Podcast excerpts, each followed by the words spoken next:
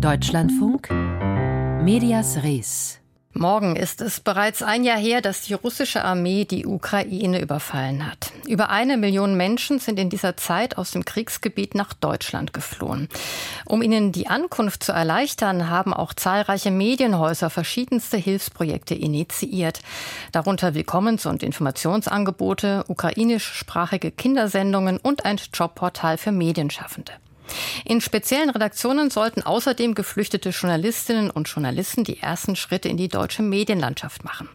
Wie die Zusammenarbeit bislang dort funktioniert hat, das hat Lena Fuhrmann für uns recherchiert. Wir starten ein neues Ukraine-Team. Mit dieser Ankündigung reagierte das Greifswalder Katapult-Magazin in kürzester Zeit auf den Angriffskrieg in Europa und rief Katapult Ukraine ins Leben. Online wurden Berichte und News aufbereitet, dazu ukrainische Journalistinnen und Journalisten eingestellt. Schon Ende März konnte man verkünden, Unsere neue Redaktion steht. Wir suchen bald ein Büro in der Ukraine und produzieren schon jetzt das Buch 100 Karten über die Ukraine. Es klang nach einem Vorreiterprojekt. Doch knapp ein Jahr später zieht eine Recherche von Stefan Niggemeier im Online-Magazin Übermedien eine ernüchternde Bilanz. Darin werfen ukrainische Mitarbeitende Katapult vor, man habe sie lediglich benutzt und wieder fallen gelassen.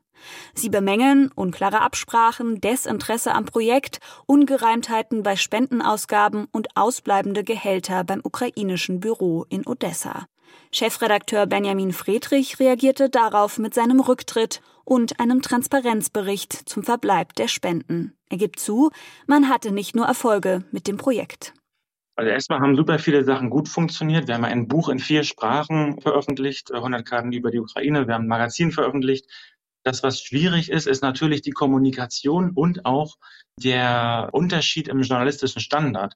Hier habe es beispielsweise Probleme mit anderen Sprachgebräuchen gegeben, und bei der großen Zahl der Ankommenden sei es zunächst schwierig gewesen zu erkennen, wer vertrauenswürdig ist.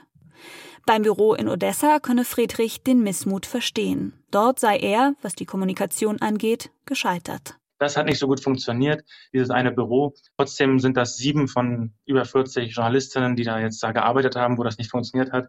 Alles andere funktioniert weiterhin und wurde auch ganz normal bezahlt. Auch die wurden übrigens akkurat bezahlt.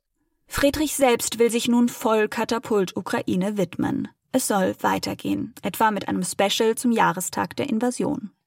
Während diese Initiative also wieder Fahrt aufnimmt, sind andere Medienangebote bereits abgeschlossen beispielsweise die Willkommensseite auf der Homepage des MDR, die ukrainischsprachige Serviceartikel und Regionalnachrichten bietet. Zwei geflüchtete Journalistinnen schrieben dort Tagebucheinträge, die auch auf Deutsch übersetzt wurden. Eine von ihnen ist Julia Pschenitschna. Ich bin sehr dankbar dafür, dass ich eingeladen wurde, Artikel über mein Leben hier zu schreiben, über den Anpassungsprozess, Schwierigkeiten und Entdeckungen. Bevor sie nach Deutschland fliehen musste, arbeitete Julia Pschenitschna für einen Fernsehsender in Kiew. Ihre Zeit beim MDR sei eine großartige Erfahrung gewesen. Auch ihre dortige Betreuerin, Bettina Friedrich, lobt die kreative und zuverlässige Zusammenarbeit. Rückblickend würde sie das Projekt wieder machen. Zum einen wegen der Perspektivenvielfalt. Wir haben ja von Ihnen auch in Ihren Artikeln Sichtweisen zu sehen bekommen, die wir sonst gar nicht kennen als Deutsche und aber auch, weil wir damit zwei Journalistinnen, es ist nicht viel, aber es sind immerhin zwei, das Ankommen erleichtert haben. Eine Herausforderung sei dabei vor allem die Bürokratie gewesen. Hier musste Friedrich immer wieder als Mittlerin zwischen Amt und MDR fungieren. Nachdem die Nutzungszahlen des Willkommensangebots heruntergingen, stellte man das Projekt ein. Julia Pschenitschner war über ein halbes Jahr für den MDR tätig. Zurzeit kümmert sie sich vor allem um ihre Kinder und lernt Deutsch.